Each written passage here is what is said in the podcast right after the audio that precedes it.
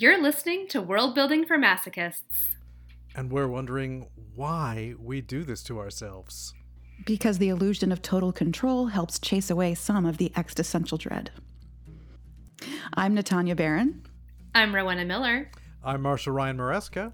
I'm Cass Morris, and this is episode 72. This is Cerulean, right? Fashion, politics, and a power.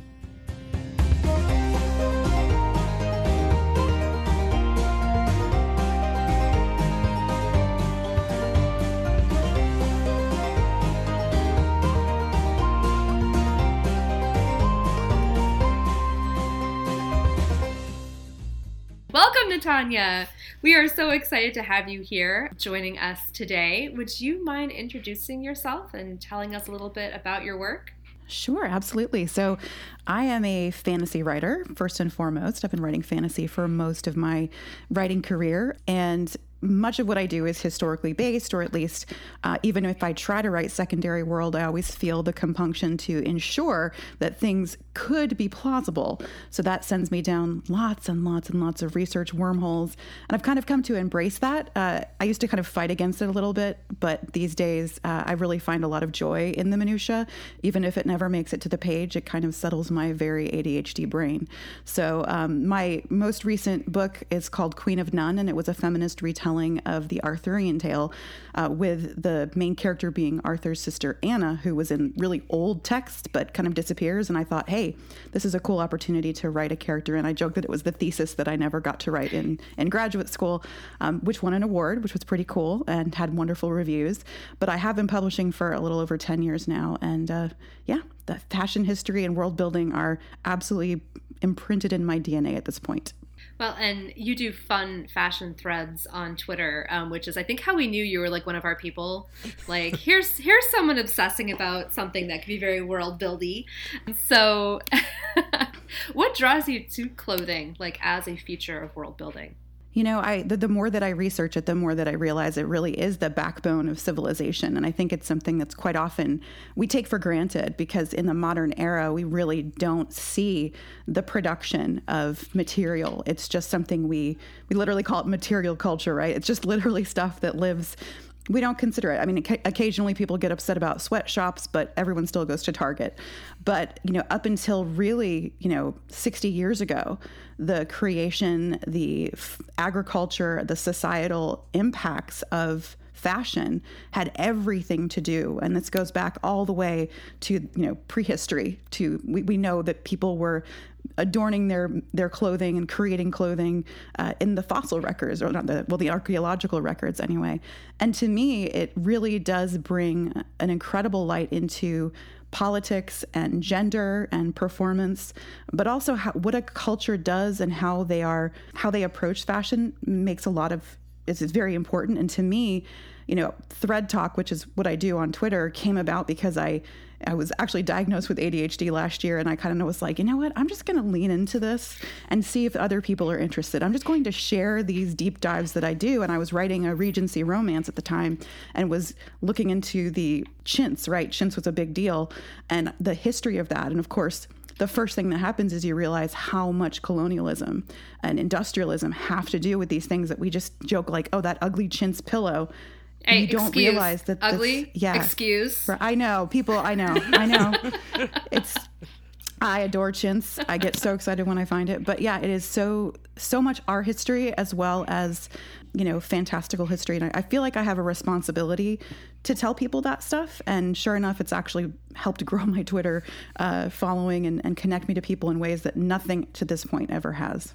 Yeah, I mean, I feel like it's kind of a nutty thing, but if if you can explain what your characters are wearing and why they're wearing it, like you probably know almost everything you need to know about your world. Like it's all tied up in there somehow. Like their trade systems and where stuff is coming from and their level of technology and industrialization and what the like climate looks like where they are. Can they grow the stuff that they're wearing or are they having to import Mm-hmm. it? And what do they think about gender and how do they perform gender and how do they express personality or class or different areas of social strata through their clothing? You know, all this stuff. It's like if you if you know this, you probably know a heck of a lot about the world that your characters are inhabiting. Absolutely. And and I think we don't realize how much time was involved in the production of materials.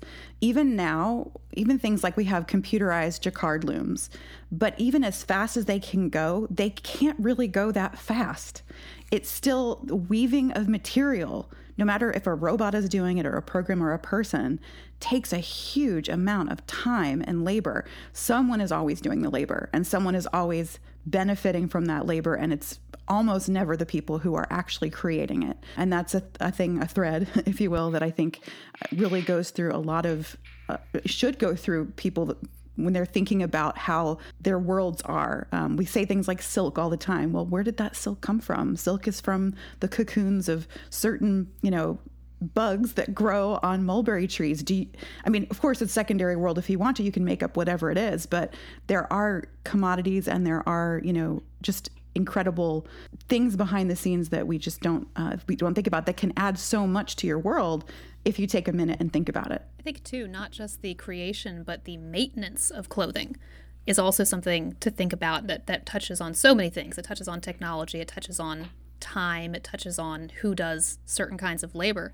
I was marveling just the other day over the wonder that is the washing machine and how much labor that saves us because prior to that, mm-hmm. laundry was a huge endeavor and guilds and businesses sprang up around it and, and having a washer person mm-hmm. washer woman usually but um or having the, the laundry guild and, and things like that it's it's so fascinating that this thing that we take for granted clothing. It's like we get up we put on clothing. Touches so many things and requires so mm-hmm. much thought and so much of of a society of being in a society is the ability to mm-hmm. create and maintain clothing that is easy to wear for us these days yeah Yeah. and all the skills that are wrapped up in that too, right? Like you talk about maintenance and laundry. Like, I mean, have you ever seen someone do laundry in a historical setting? It's bonkers. Like the work that has to go into this and the skill and the know-how. physical labor like hard yeah. physical labor and also Yep. knowing how to do it. Like it, even and you take it from like boiling this crap and beating the crap out of like white linens to get them to be stain free and then like the right chemicals to put into the water Mm-hmm. for like bluing and stuff. And then you take the stuff and like iron it with irons that you have to heat like exactly precisely because they aren't set by anything. And then you're like these super fine fabrics like so easy Mm-hmm. to scorch it. And these little tiny like little teeny like pleats that you're ironing. And it's like it's bonkers the amount of Yeah, skill that goes into something as basic as what we take for granted is throw something in the laundry, take it out, Yeah. throw it in the dryer, take it out. And that's I think that reminds me of one of my favorite things about so much cloth is that I you know I spend a lot of times in in the uh, in the Met Archive and the V&A like looking at all these dresses and very often you'll find that there are dresses made of fabrics that are 200 years older or 2 decades older than the dress, or you'll find a dress that they can tell by looking at the sort of costume forensics that it has been reparted and repieced because the fabric was so valuable. You see that a lot with Spitalfield silk. If you Google that, it's it's just a thing for your eyes. It's amazing. Uh, and Anna Maria Garthwaite was the designer who kind of pioneered these these shapes and these you know this very uh, the S curves of that period and it was worth so much. I mean, that's one of the reasons that hope chests existed too, right? Women would often come with a dowry of material, of silks and velvets, and that would be brought to the house of, of their future husband because they could last generations. Which also reminds me of the of the uh, survivalship bias as well. We always say, "Oh, these dresses are all so small," but a lot of times, dresses that remain are small because they couldn't be reused. There wasn't enough material to reshape it. But dresses that fit an average person were used and worn a lot and handed down from person to person and, and reshaped over time. yeah, and when you remake something, you're eventually going to start taking fabric out of it in order to make it into a more fashionable shape for, you know, this decade. There's a fabulous fully embroidered gown, and I think it's in the Boston Museum. It was originally done in the 18th century, and it was the latest iteration of it is like 1820s, 1830s, I believe. And like, I it makes it gives me a sad because I'm like, I really want to know what it right. looks like when it was first made in like 1750 or something. But yeah, it's amazing because they clearly very carefully reshaped this thing, probably two or three times for different women to wear it, and. Mm-hmm because you have a fully embroidered. I mean, it is fully embroidered.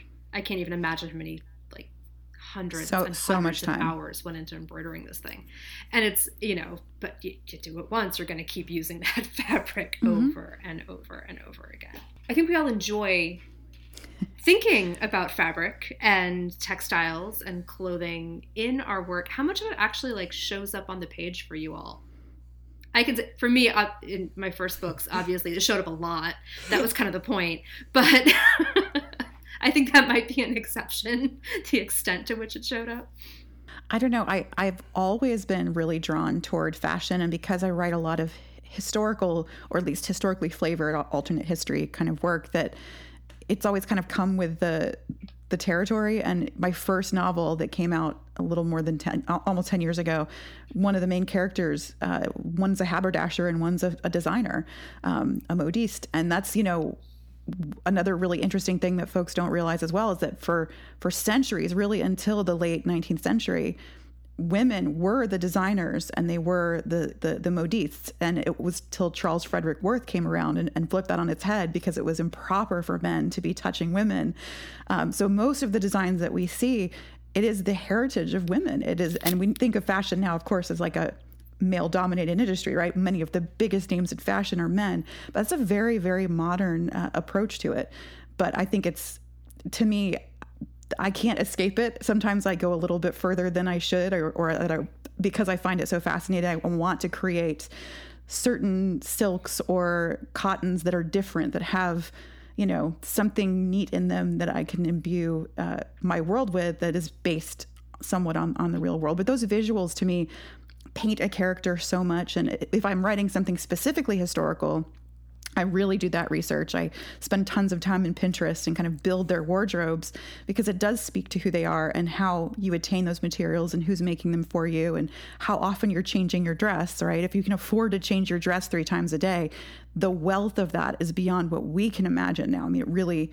The, the, inflation didn't work right when it came to that. Once we were able to industrialize materials, it's now just come to a point where you're just paying for someone's logo. Like the quality can only go so far you're just you're just at this point like this is real Gucci, you know. This is so I, I spent you know seven thousand dollars on it when there's a bag that's pretty much exactly like it that's just not Gucci. Um. I, I, I'm reminded of a friend of a friend who wears nothing but top designer t-shirts and jeans but it's like it that's still just a white t-shirt. And and quality and content wise it's not anything different but yet it's got the name and therefore you spent over a thousand on it for reasons. And which is part of like the whole power play sort of thing we're talking about. Like i know for me and i bet for a number of our listeners there is a desire to include more things about fashion and clothes but just we don't have the base of research and knowledge or even the vocabulary to be able to express it to the degree to the levels with which we want to to be able to to have our worlds be as strong fashion wise as we want. Like I tried I try a lot, but I I don't I know I don't have I don't have the the knowledge base or rather than playing with the actual like fabrics or clothing types, I like to play with the effects it has and how how it can be a political thing, how it can be used for four different things and what different outfits mean in terms of the power it shows. It's okay, Marshall. You have all the food too. So. I was about to say the thing I, I say about myself when it comes to clothes is that I feel like I treat fashion in my books the way that your standard fantasy writer treats food because I'm not very mm-hmm. interested in food and I'm super interested in fashion and what people are wearing. And the Aven cycle, it's it's funny because it's it's classical era, and so you think, oh, well, they're just all wearing bed sheets, right? How, how much fashion is there in that? And it's like there is a ton of fashion in that. What kinds of togas you wore, much. and when you wore them, and who was allowed to wear them. There's all these strata of just fascinating information. One of my favorite scenes in From Unseen Fire is um, Sempronius Tarren putting on the toga candida, the chalked. So this is 12 yards of wool that have been chalked white. That's a mess. But the chalked toga you wore to indicate that you were standing for office. And um, fun fact trivia for our listeners: that is where the word "candidate" for office comes from. Is the toga candida, which is the bright candida means bright, the bright white toga. So there's I, I love those things, and then the project I'm working on now is um, it's Second World, but it's very heavily influenced by early modern London, and so it's Elizabethan to early Stuart fashion inspiration, which I'm just oh god, So I'm just loving it. I'm gonna have to take some of these descriptions One of out. my f- absolute favorite periods. I'm gonna have to cut some of these descriptions out because there's too many of them. But like So, So- many pins, so many lace ruffs. and like the, the where the thing laces is it a front lace or a side lace or a back lace that says something about the person wearing it and their social status and and the speed with which they can get dressed it's so it's so much fun i just i just eat it up i adore it and that's one that like i those are clothes i know what it's like to wear because i've worked a ren fair i've worked elizabethan theaters and and that gets into so many character things too like how you move is different based on the clothing you're wearing. And I like is. communicating mm-hmm. that in how characters move and negotiate space around each other, like in a room. It's it's it adds a fun dimension to thinking of the scene in a physical motion kind of way. Yeah, I, lo- I loved the memes that, especially the middle of pandemic times, I guess, when we talked about wearing panniers and how that would be just so great because it would keep everyone at a, at a distance. And for those who don't know, panniers are what was the structure underneath those amazing Rococo dresses that gave that huge, I guess it's basically like a hanger to put your your fabric on at that point. It was just in the face of whoever wanted that you could afford to wear that much useless space right? There you could you could probably take three or four couches and upholster them with what one dress was but it was also super heavy. Uh, even no matter how many things you wore underneath you even though they're fairly simple gowns that kind of wrap over and then you've got your stomacher they still silk that much silk is heavy especially when it's figured silk. Brocaded So, and yeah, I- I- trim on it too. I can say having I've never worn panniers in like a public normal store. I I have worn a very large false rump and people will keep distance from you even without the extra side hustle happening there. They're like that's keeping distance from that. Yep. That's how Some nature junk that's, in how, the trunk. that's how nature Yeah. says do not touch right there. Mm-hmm. And some of them were steel reinforced. I mean, it's amazing to see what happened at the end of the 19th century when spring steels and, you know, you can do all kinds of fun stuff with that. so- I love looking at the architecture of bustles and corsets because it really is just a fascinating. It's math, you know. It's like physics. They're figuring out how to be able to do this, and it was much more comfortable in some ways. But then I'm always thinking, wow, they folded down. What if you pinch your butt? Like I'm if you have anything back there, I'm sure. Yeah, you have to make chairs work around you too. I feel like too, fantasy is such a rich place for playing with clothing. Because we have we can have these historical inspirations and we can do the deep dives. and say okay, so how at this technology level with these materials available, how do we make this possible? How do we make it work? But then we can also like screw around with it and just like have Yep. fun with what can get combined and what might people like play with and how would they play with it and i feel like fantasy just it sets itself up for such fun like cosplay stuff and just fun inspiration like i'm really enjoying seeing the stills for the new lord of the rings series coming out because So much. there's some really fun stuff in there. I'm super excited about the fact that there's um, armor for Galadriel that doesn't have the boobs on it. That cosplay is it's calling this my name. innovation.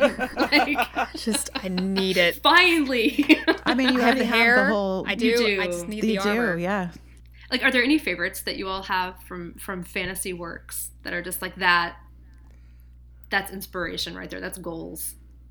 Um, Seanan McGuire's Toby Daye series, the fairies have what's called spider silk, which I think is just if I could magic a fabric into existence, because it is just magic fabric. It is it's it's a magic kind of silk that basically self laces, self adjusts. You just touch it and it goes whoop right to where it's supposed to be. It's like oh, that's so easy. but it also makes like improbable constructions possible because the fabric just magically does what you need it to do. It matches your vision of what this gown is supposed to look like because they're fairies and they can get away with that. That's amazing. I do love magical clothes, but I also love um, like magical worlds where clothes are just done really beautifully, and especially when it takes it out of a strictly sort of, uh, you know, Western European context. And um, I, I, thankfully read the Shadow and Bone series from Leigh Bardugo before the show came out, but it's been so fun.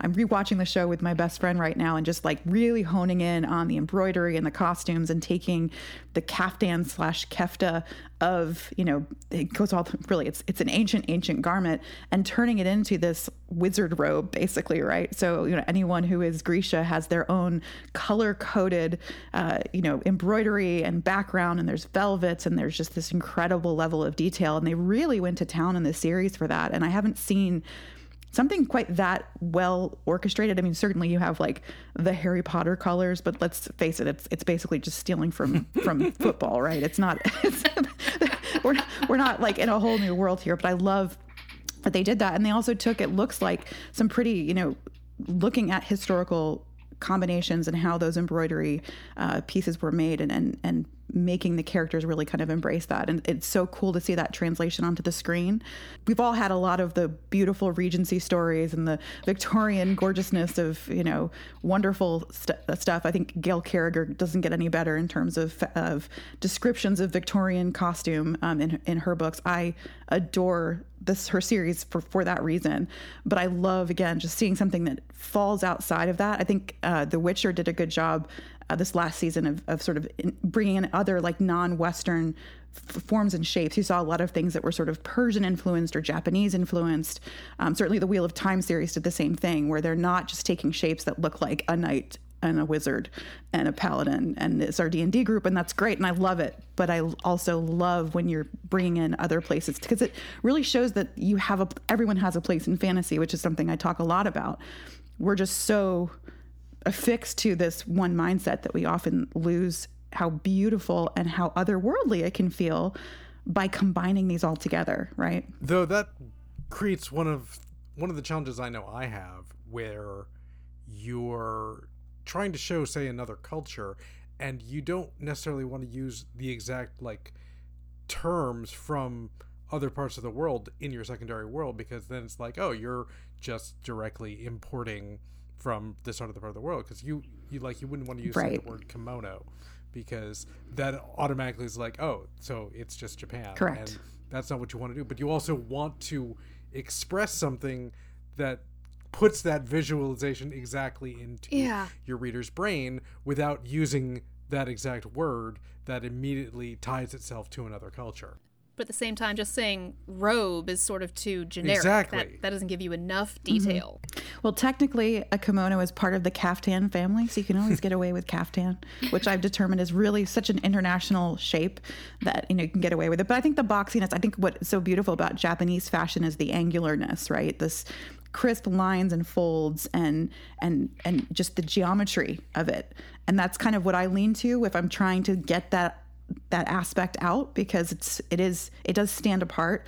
You also see that in certain patterns.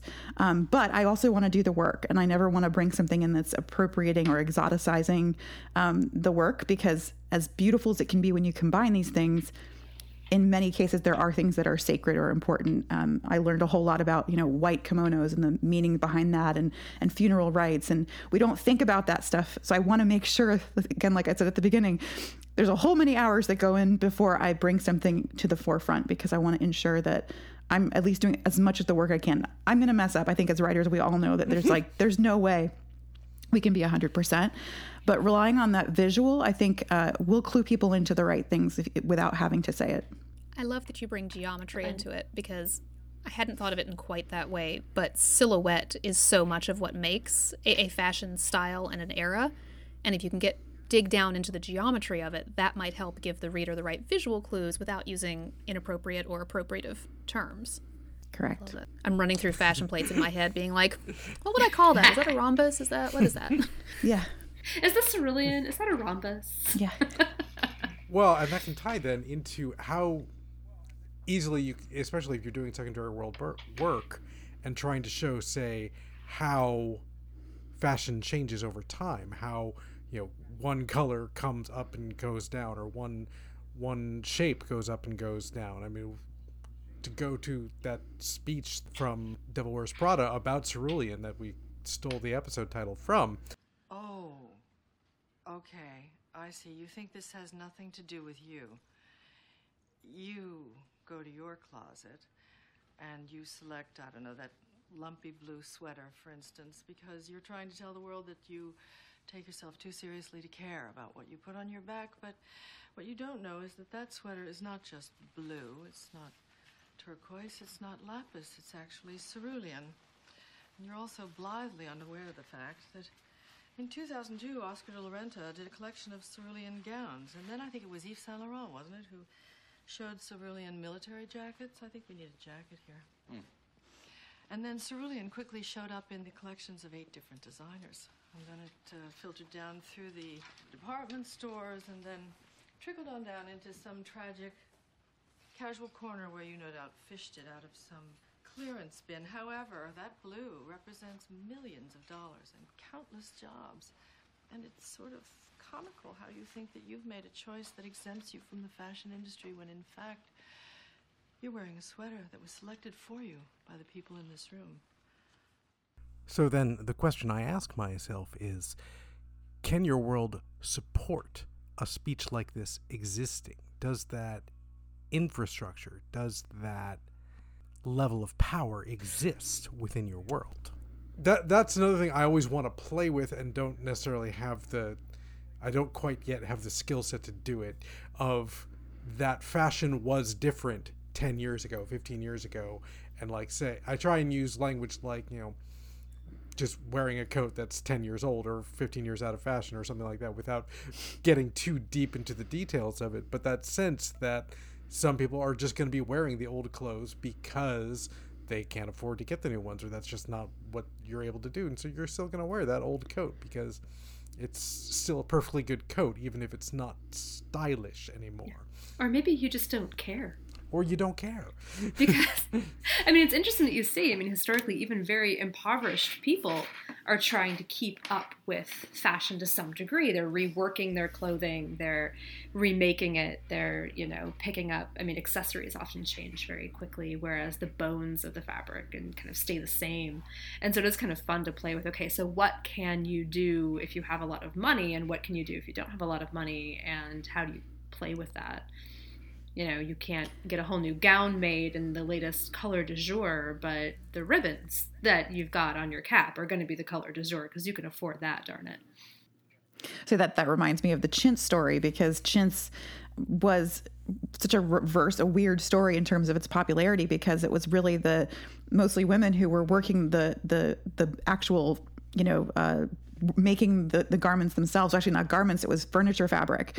And they would get these cast-offs of furniture fabric that was chintz and they would make little little parts of their outfits right? Because it was so beautiful. It was these gorgeous gorgeous block prints from you know taken from india uh, and the surrounds. And but rich women saw it and were like no we're going to pass laws that mean that you can't wear it and we're going to start wearing it. So it becomes it becomes this you know it's it's interesting because there is that line between this is a fashion statement, it's a silhouette, it's geometry, it's a new pattern versus this is just beautiful, right? This is just something beautiful. And then there were like there were all kinds of backlashes against wearing chintz, that it was pagan, that it was garish. Um, dresses used to get uh, thrown uh, ink all over them and, and uh, acid and all kinds of stuff. I mean, it's it is cuckoo what people went to the level to wear this floral pattern. Like, like, like you're saying, it was it started off small, but the beauty of it is what changed fashion versus what was so often the case, which was rich people using it as a tool of oppression because you could easily sort the haves and have-nots, uh, the oppressors from those who are being oppressed, by making something out of fashion by deciding the hat is now tilted this way and it is folded this way. And the only way you can do that is to get a new hat and go to the hatter and have it pressed and made for you. Exactly. I think that to kind of veer us into the meat and potatoes of what I think we wanted to talk about was sort of to thinking about fashion and power and fashion and politics and fashion and all of these things. And I mean, one of the most basic ways that fashion can reflect power is those elements of what can you afford and what can you not afford. And i mean there are all kinds of like plays on that. Um, and it's not just the keeping up with the latest fashion it's also what fabrics are available to you what can you you know what can you purchase and what can you maintain. Like you've mm-hmm. got you know these beautiful white muslin gowns from you know the early early 19th century end of the 18th century early 19th century. And it's like okay most people can't maintain the beautiful pure white gown that is going to be a special occasion gown for people who can afford it not for you know work a day whatever. And then you get into the places where what you can afford and what you're allowed to wear are perhaps not the same thing. Um, mm. go back to the tudor and stuart eras the idea of sumptuary laws, and this is not the only place or time that's ever had sumptuary laws, it's just the one I happen to know the most about, regimented what you were allowed to wear and sometimes how much of something you were allowed to wear based on your class. And, you know, the, the wife of a knight was different from the daughter of a knight. It got that granular sometimes in what you were allowed to wear, how much how much of this color, how much gold thread, how much silver thread. And that was imposed by law that was not simply can you afford this kind of thread? It was the fear of people sort of like you were saying before the fear of the wealthy and the aristocrats seeing the the nouveau riche suddenly with access to more things than they'd had before saying oh no no no no. We still need people to be able to look and you need to be able to tell the difference between a countess and the daughter of a knight and just some shopkeeper's daughter at a glance. We can't have people confusing the shopkeeper's daughter for the countess. That would be absolute mass hysteria. Chaos. Mass hysteria.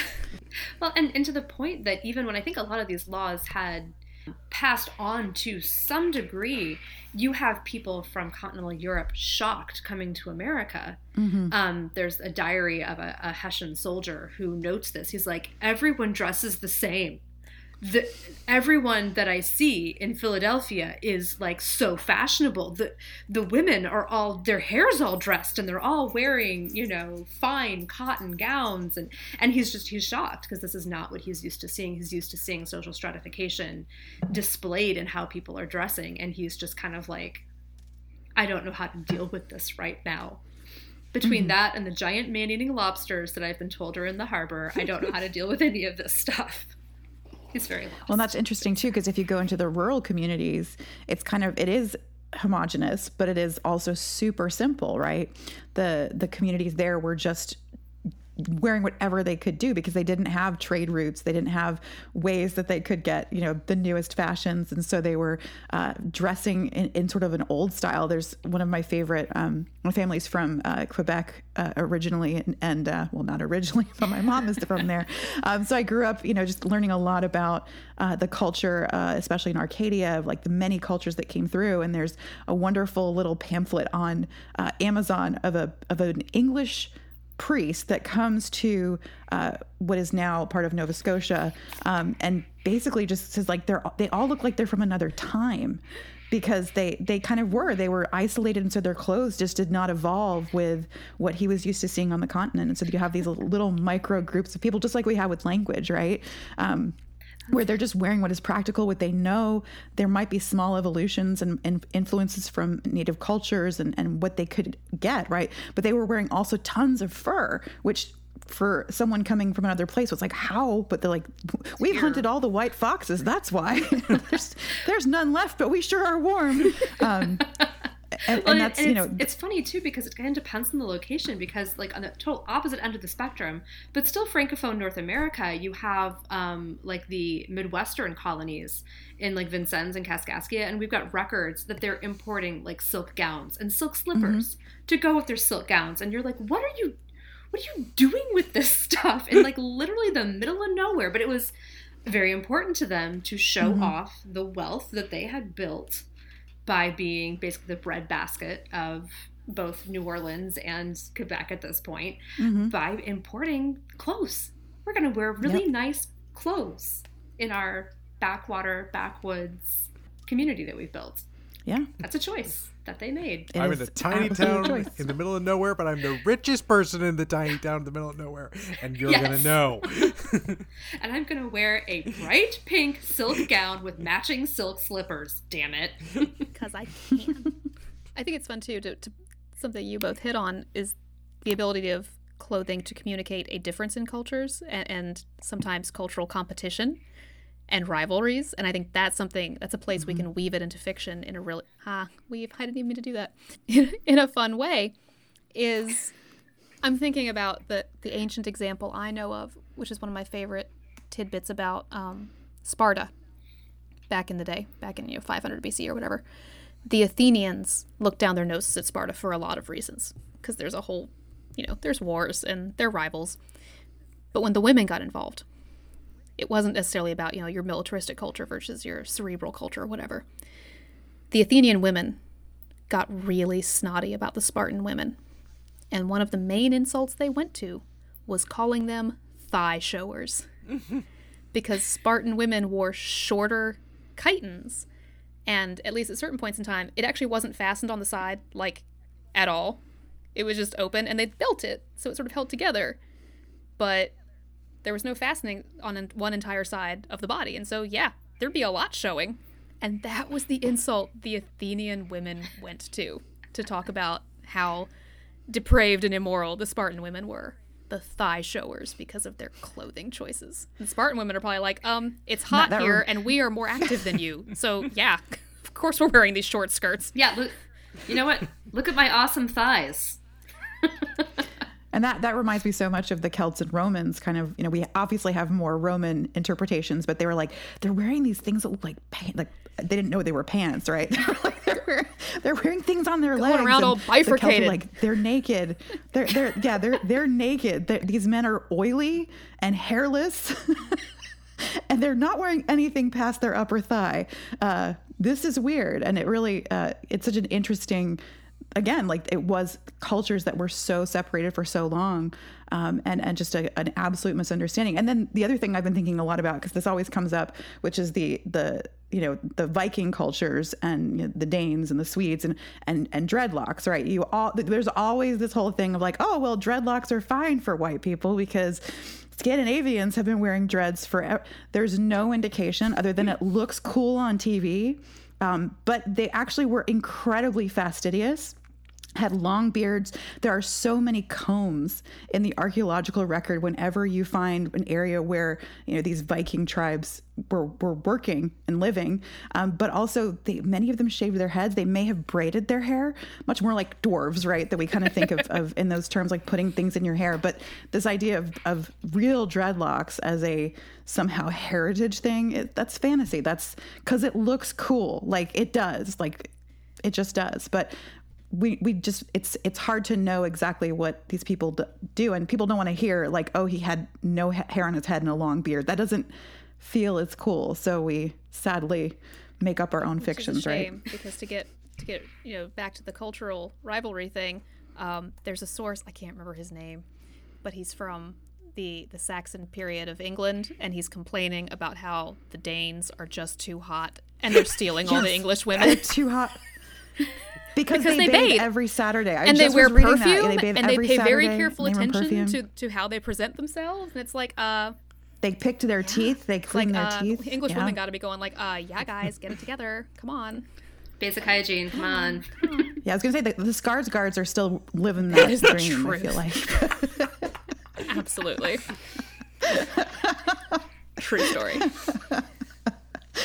I think I was gonna say something else intelligent, and then you said Skarsgårds, and I lost it. Don't know where it went. Have that power. They have that hap- They have that habit. So I feel like I feel like we've explored the um, kind of not necessarily obvious messaging ways that people use fashion, right? Like these are things that are part of the fashion, but you aren't necessarily putting it on to make a specific statement. But fashion can absolutely be like a political statement as well, right? Like you can have statements being made that are not sideways, that are not like, oh, I'm wearing purple silk because I have a lot of money, but are like, I'm wearing purple silk because I'm a suffragette and I'm combining it with green for that reason too. You know, like, so you have those elements too. Have any of you like played with any of that in in your writing or? I haven't played with it in my writing as much as yet, other than, you know, I, I love what I'm writing right now is sort of, I call it like baroque fantasy secondary world. So it's very it's it's a gender swap three musketeers with magic swords right? So it's it's that kind of thing. But playing playing with who gets to wear pants right? Who gets who gets to wear you know breeches or whatever the equivalent is um it's a big thing. And i and and women including joan of arc have lost their lives uh for wearing i mean that's really essentially what she got uh she got burned for was for for wearing men's clothing men's clothing, right? Men wore dresses and robes for a very, very long time. It's just whatever is appropriate or whatever is going to be helpful at the time. Um, but I do love the symbolism of, of different clothing and how different characters accessorize. So my my three main uh, swashbucklers, you know, they each have the sort of basic, you know, military issue outfit, but each of them has their own ways of either not giving a crap because one of them is just like drunk most of the time and is like, I'm just going to be sad and, and ratty, to the other side of the the sort of total fop who has added bows and lace and kind of trimmed it up in, that kind of thing. But I do think that the political part of that is is really important. I think it is harder to to show the gravity of in fiction because we don't quite have the cultural uh, standpoints. I think for me, I'm particularly interested in the queer symbolism of fashion. There's an incredible blog that I adore to pieces called dressingdykes.com. And it really is the history of uh, you know, lesbian history of fashion and who wore what when. And you said purple gown, but the color purple has had implications of queerness for a long, long time. Uh, it goes back as far as Sappho, who talked about violet as being one of the the flowers that were that were plucked for the beloved. Um, and then concepts of like having a streak of lavender, uh, which was kind of you know a term for someone who was probably a, an effeminate male or perhaps bisexual. They used that to describe Abraham Lincoln in some of the letters about him. And then wearing sprigs of lavender or wearing lavender po- po- pocket sheafs to kind of symbolize to people in an area that you were, you know, you you were, you were up for it. Um, Oscar Wilde was known for for talking about purpling things as well. So it's amazing how a color can can mean so much for for so many people. So I think that's probably why I proceed with caution because I want to make sure it makes sense, but it's also uh, powerful in the story itself. But I do love that idea of having either some sort of ov- overt or secret code that what you're wearing indicates something about you that those who know will know, whether it be you know your specific political bent or your sexual preferences or you know what what you're looking for that evening based on you know what you have on your wrist or, or something like that like that's those are fun things to play with but yeah part of the challenge is both teaching your readers why that's significant without just it being an info dump of here i'm telling you why that's significant. But that that that can be just a fun thing to play with. I, I love it personally because i think there are so many great ways to make a scene out of teaching them that information. And my best example is not from fantasy, it's from Shakespeare, uh, the Temple Garden scene in 1 Henry VI, which is where they all pluck their white and red roses to choose if they're going to be with the Yorks or the Lancasters. And it's a scene about that, but it's also a scene about how much all these people hate each other and how they are snarking at each other and how they are dissing each other as they are choosing their colors. And at, I'm not sure I've seen fiction do something that ex- like fantasy fiction rather something that explicit with like setting up that scene mm-hmm. where we mm-hmm. actively choose in the moment right now pick your side based on which of these colors you're going to wear.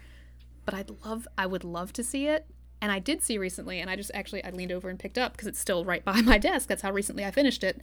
Glamour in Glass, the second of the um the Glamourist mm-hmm. series in and has a moment where the heroine realizes she should have realized somebody was a spy because they were wearing the wrong cockade.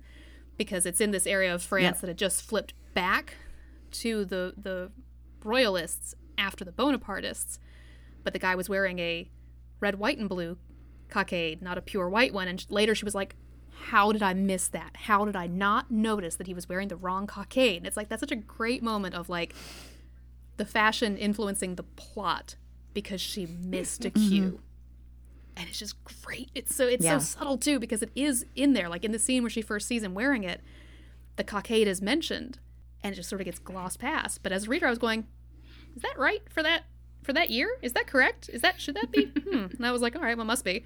And then like 60 pages later, it comes back, and I was like, I knew it.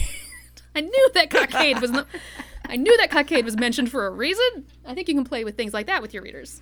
Yeah, and I think that's something I'm always thinking of. If I'm going to introduce something cool, whether it's because I'm with you, Marshall. I also love describing food. Especially, I joke that one of the main reasons I write fantasy is so I can make up cheeses, um, because I just love the idea of creating my own like charcuterie and cheese board that has cheeses that I've created. Um, but I also try to make sure very much in the same way that if I'm if I'm going out of my way to say this is this kind of silk or this is this kind of velvet, it's got to have some bigger meaning. I actually last night was writing about a kind of velvet that I created that it basically wanted to be like void velvet. So it's perfect for someone who is a a spy because velvet literally, you know, sops up color. Um, it takes away, you know, the refraction, so you do hide perfectly. And if you're well enough to do like this particular assassin slash sword swashbuckler, um, it's a perfect kind of thing to be able to have. Um, and that made sense versus me just having like a catalog of, yes, I could totally come up with, you know, 300 different kinds of fabrics and patterns. But I, I, feel like it needed to matter to the reader because it's a lesson in fashion as well. It's funny too because I feel like there are there are points in history and moments of fashion that are like these are obvious signals, right? Like you have the cockade, and it's like this is yes, that is what that is. And I fell in the rabbit hole recently of suffragette jewelry because purple and green were the colors the suffragettes eventually picked up to kind of represent their mm-hmm. their platform. And there's a lot of purple and green jewelry from the time period. But the question is was that actually jewelry that was made for that purpose that women were buying or is it because these two these stones, amethyst, peridot, they actually picked up in popularity in terms of their mining at that time and they look good together. So you mm-hmm, find do. this jewelry like in antique stores, and you'll find dealers saying this is a suffragette jewelry to kind of like get this cachet of additional like value to it. But the question is, is this ever? And there isn't a whole lot of evidence that anyone was ever producing jewelry or purchasing jewelry for that purpose. And so I, I had a character in, in the book that I'm working on now, like because it's set in the early 20th century that she's wearing purple and green and it's on purpose but it's like is was that ever actually a thing? We don't actually know. I decided to lean into it but a lot of things yeah, are actually kind of murky. Like do we i don't actually know if people were doing something for a particular reason or if it was because mm-hmm. it was you know convenient to do or fashionable otherwise to do.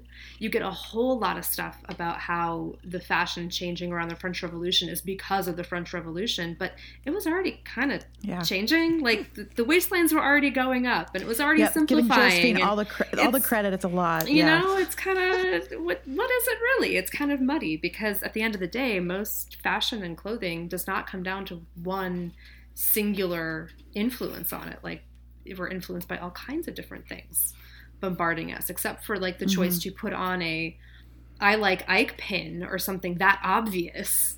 You know, there's a lot of other stuff happening a lot of the time. It makes me think. Uh, I, I love Regency fashion and, and long Regency fashion. Again, speaking of murkiness, right? How, how you how you measure any fashion terms. period. But what what is amazing to me is how like you'd mentioned before, cast the the muslin, right? Like this, like something that seems so innocuous when is actually a horrific story of colonization, appropriation of the of the level that you would never think from watching a Pride and Prejudice film where everything is through a gauzy lens, literally, right?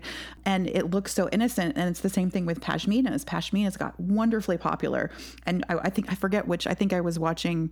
Ah, I can't think it was Mansfield Park or something like that. And one of the you know the actresses, could we put actresses in these muslin dresses and these beautiful pashminas which were stolen from shawls. And these were incredibly meaningful, symbolic shawls that had thousands of hours of work in them and had meaning that we can't even wrap our head around. And they were just brought back as spoils of war from soldiers to, to their wives or their honeys. And you can watch any frame of any Regency film and see both of these things and just go, oh, how quaint and sweet without that context, I had no idea that my muslin thread talk was the one that really exploded. And it was literally just me. And I was depressed for days after learning about it because I just was like, they make such a big deal of muslin in every Jane Austen novel. Like, I kind of know what it is, but but what is the story behind it? And then falling into that and learning about the, the, the sort of cavalcade of stuff that happens when an entire culture is uprooted and then turned into this industrial culture. And then they decided hey let's actually make this stuff at home. And then you have a whole culture that has lost their own ability to create agriculture. And then that was perfect ground for creating the opium wars and to have you know this underground i can go on forever about the east india company and how how it's really it's we're still experiencing the effects of it today but you never think of you know kitty bennett wearing this little pashmina as being anything other than adorable and quaint but it is sinister. And that stuff is just i mean it's it's horror. It's like it is like discovering a horror novel uh, in the middle of something beautiful. And that i think is what I, I talk a lot about is that beauty comes at a cost. Beauty really really comes at a cost. And there's always going to be some being appropriated well, and, so. and, we started out talking about just the immense amount of labor and money and you know that goes into production of textiles historically, um, just because of the nature of producing textiles historically.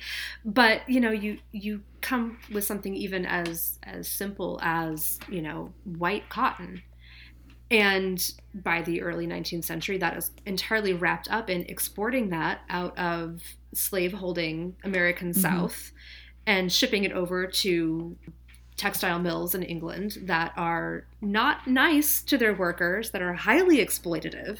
So you have like exploitation on both ends to produce something that's like the backbone of the fashion of the time. And then within 50 years, the industrialization took those livelihoods away, and you have the sort of another cascading factor, right? You you end up having people who don't have even though they were horrible jobs, that's all that they knew how to do.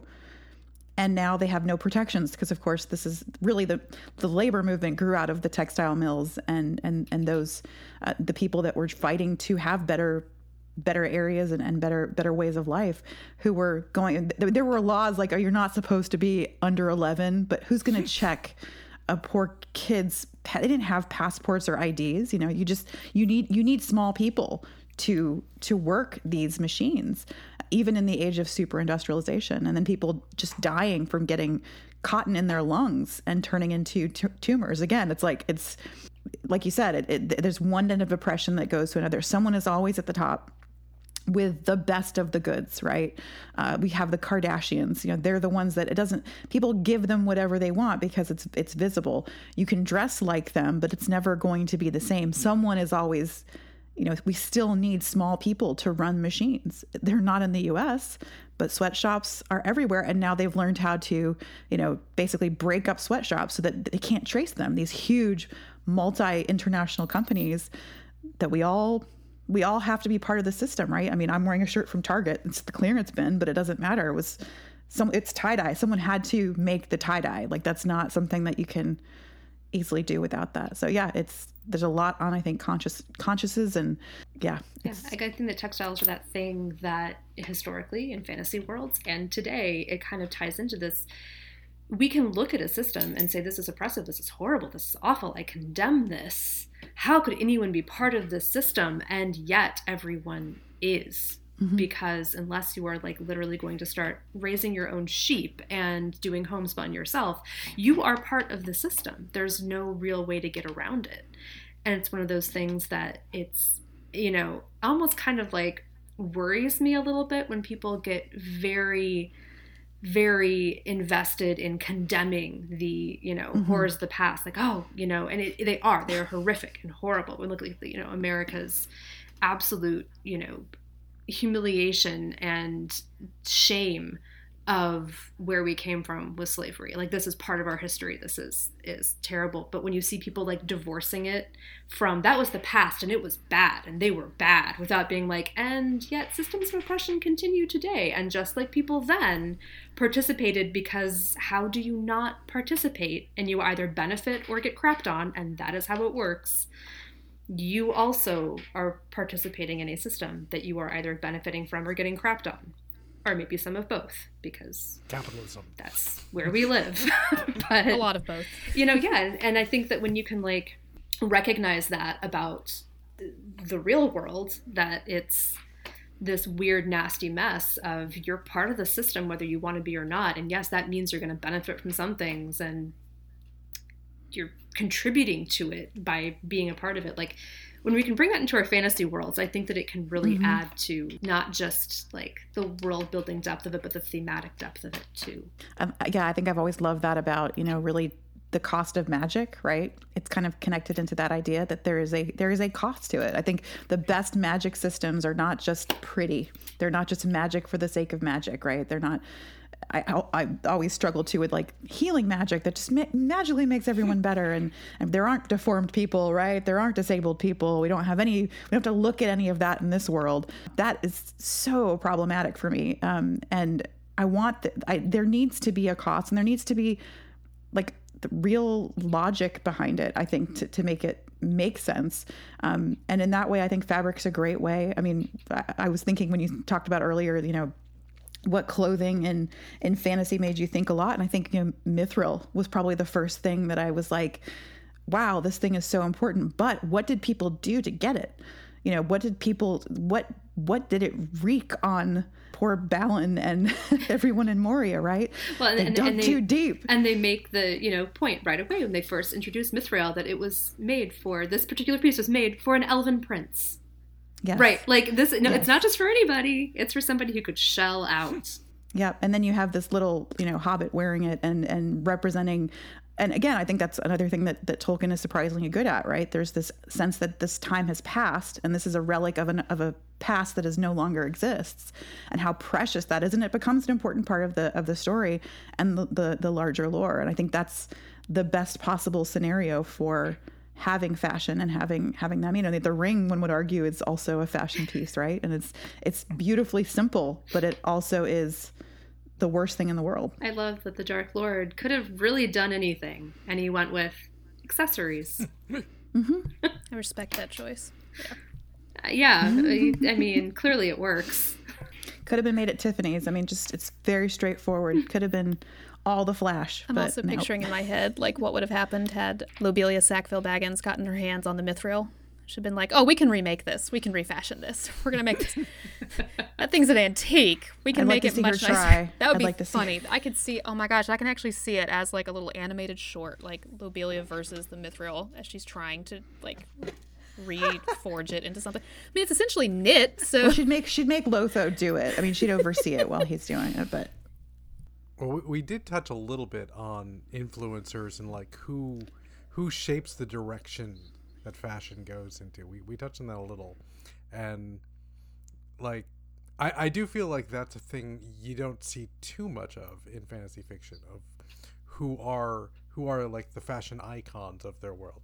I did play with that in Velocity, where I had my main character's older sister was was like the center of the tabloid and so whatever she was wearing then became the thing that people were wearing the next few days in the rest of the city and then weaponized that in in in the end of it where she was like ooh i can get everyone to wear what i'm wearing so i can create chaos by by telling them what to wear. And yeah I, I i think that's a fun thing that that i don't think gets used anywhere near enough of using people's mm-hmm. ability to shape the direction of fashion and shape what does become a thing. And if there is like and how there can you know can that create chaos within the city of like oh we're, we're all going to wear this kind of hat. This to wear that kind of hat we need this kind of fabric. And to get that kind of fabric we need to be you know importing that from across the sea and to import that across the sea. And then suddenly you have a complete collapse of the system because everybody needs this hat mm-hmm. and that that has happened before with like beaver hats and stuff like that. So yeah, I mean it, it's it's not it's not a a, a long a long speculation. I think related to that, what I like to do is occasionally with certain characters because I know it's it's one of my quirks, right? But I also want to think of people who, like you said, don't care as much. That was one of the big differences in. Um, so Queen of None is the first book in this in this connected series of books, and Queen of Fury is the follow up. And in Queen of None, it's narrated by Anna. And she's always had everything in terms of fashion. She's never had to think about it. She was a princess, and then she was a, a, a queen, and then she was a widowed queen. So it's not something she notices because if everyone's dressing you, they're going to give you the nicest things possible, right? Occasionally she'll be like, "We'll wear the green to match this because my son's wearing green and I want to show solidarity." But she doesn't really care and i think it's important because she she is privileged and she is has her spots where she's she's not really paying attention what i did was different in the second book is that uh, the main female character is a she comes back to her kingdom and finds like her father is is has dementia and she has to put on this she she's usually been this fashion forward person who literally was the tastemaker and now she's at home and she's drunk and angry and and sad but she has to put on a show but she doesn't have the materials because their whole kingdom is sort of fisher kinging out right? And so the scene that i got to write was fun because from one perspective gowan is watching her enter in armor and he sees this towering sort of viking tall woman with you know gorgeous red hair and all the bearing in the world. But then the next scene is her and you find out that they literally cobbled this together from curtains and things that they had left over scrap and she was able to carry it and tell a story that they were able to buy hook line and sinker and i think that was really fun for me because it was such a change from the previous world where fashion was there but it was kind of you know, hand wave because of that perspective, but bringing in two new characters, you can see how powerful just wearing something right can change how other people see you and, and can have that message. And I think in, in this day and age, we, we do that more. Um, I love thrift store shopping. I love vintage clothes. I've, I've, I like, I like fashion. I really do, but I always try to bring in stuff that's from before. And then people are like, where did you get that from? That's so cool. And it's like, I, this thing is like 40 years old. you know, it's, it's, it's from the thrift shop up the street. Um, also, I love that your character like Scarlett O'Hara a curtain dress. Yeah, that's fantastic. Yes, excellent. There's a bit of that.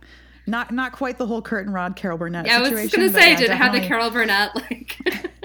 it's something I haven't played with as much as I'd like to. I think who is who are the influencers, but I was thinking about it, and I do sort of slip it into the corners of conversation in in the Aven cycle into Aula's gossip, and she notices. She she and she makes snide comments because she's you know teasing her friends and things, and, and she's saying like, "Oh my gosh, did you see what Crispinilla had in her hair? Is she really trying to bring Bithynian styles into fashion? That is not going to happen."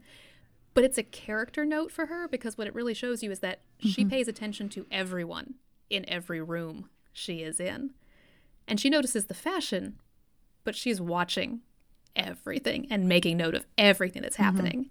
And she makes herself seem frivolous and inconsequential sometimes by commenting only on like you know, the surface level things. But it's like she knows what's going on. She's got the number of everybody in that room. And yeah, I think that's fun, but I'd, I'd like to play with it more. I'd like that's something I'd like to explore more deeply.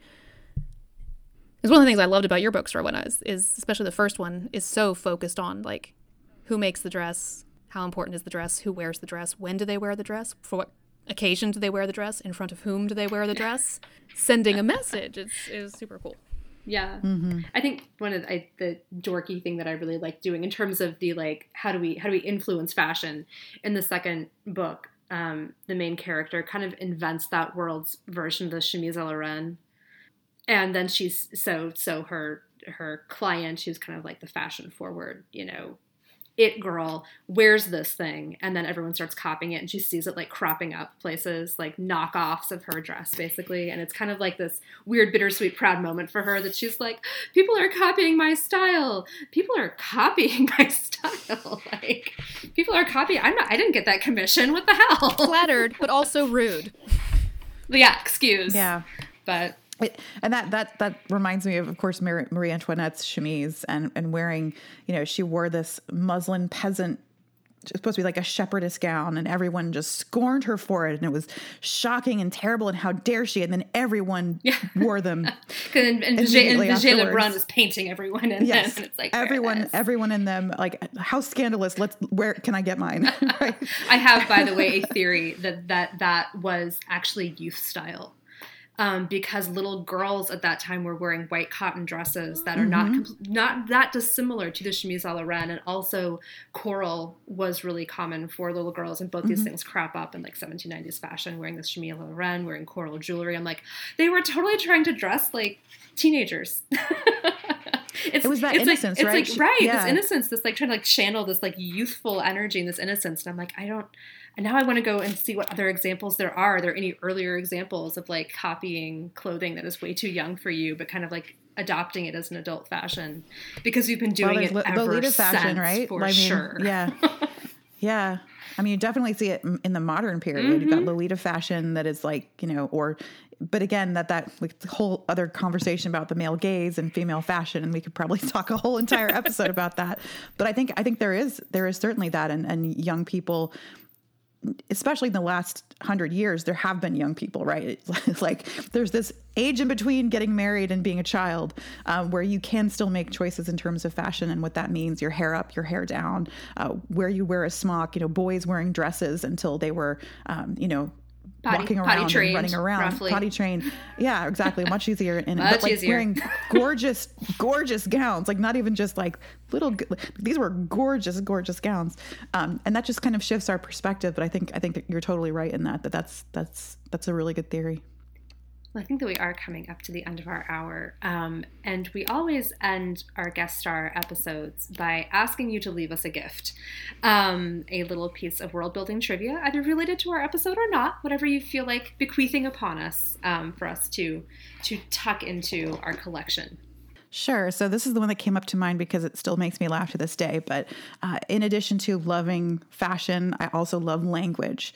And in this particular book I'm writing right now, I'm using Old Occitan as the sort of you know the the the, the language of of the people, and trying to build fantasy names and stuff around that. And I've always been fascinated. I've a, my degree was in medieval English and medieval studies, so I always wanted to dive into Old Occitan. That was a language that my people spoke before they came uh, to the colonies.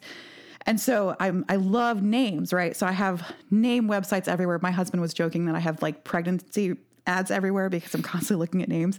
But I love to go look at old censuses. That's really the best way to do it because a lot of these websites kind of give you the, the not so great stuff. And I'm I'm going through all of these and looking at all these male names and um, you know really interesting because Old Occitan is like this this crossroads of French and Italian and Spanish and Latin and it just it's beautiful and strange.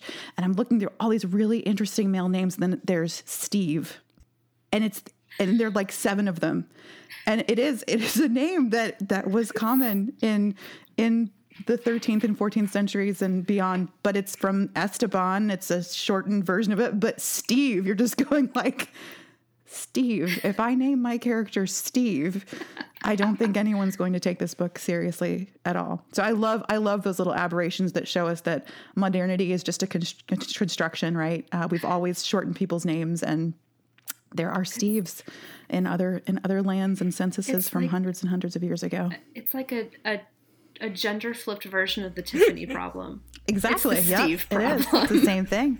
It's the Steve problem. And I joke Tiffany and Steve could totally have a buddy comedy together. Um, in in old Occitan France, they could go on a pilgrimage to England and you know, Tiffany and Steve. No one would ever buy that. Everyone would just like, what are you talking about? Yep. Amazing. I love it. Well, thank you so much for Steve I want it to be like and for coming I totally on. want Tiffany and Steve's road trip now. That's what I want. I yes. want- Yeah, Tiffany yeah. and Steve's excellent adventure. Perfect. Well, you'll have to come back on sometime, and we'll um, live world build Tiffany and Steve's excellent Yeah. adventure on air. Sounds amazing. and until then, thank you so much, and all the best with all of your writing. Thanks so much for having me. It's been great.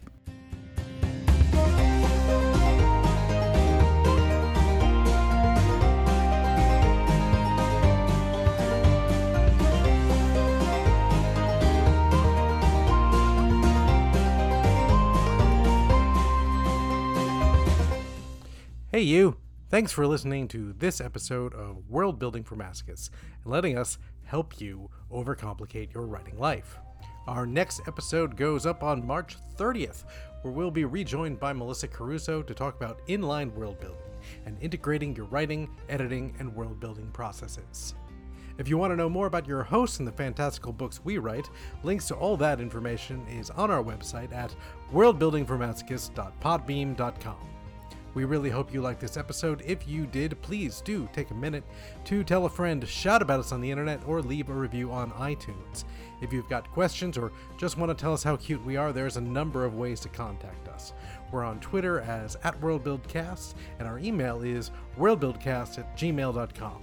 We also have a Discord chat room linked in the About the Show page of our website if you want to chat with us and other fans of the podcast. We'd love for you to share the worlds you're making and help us all build until it hurts.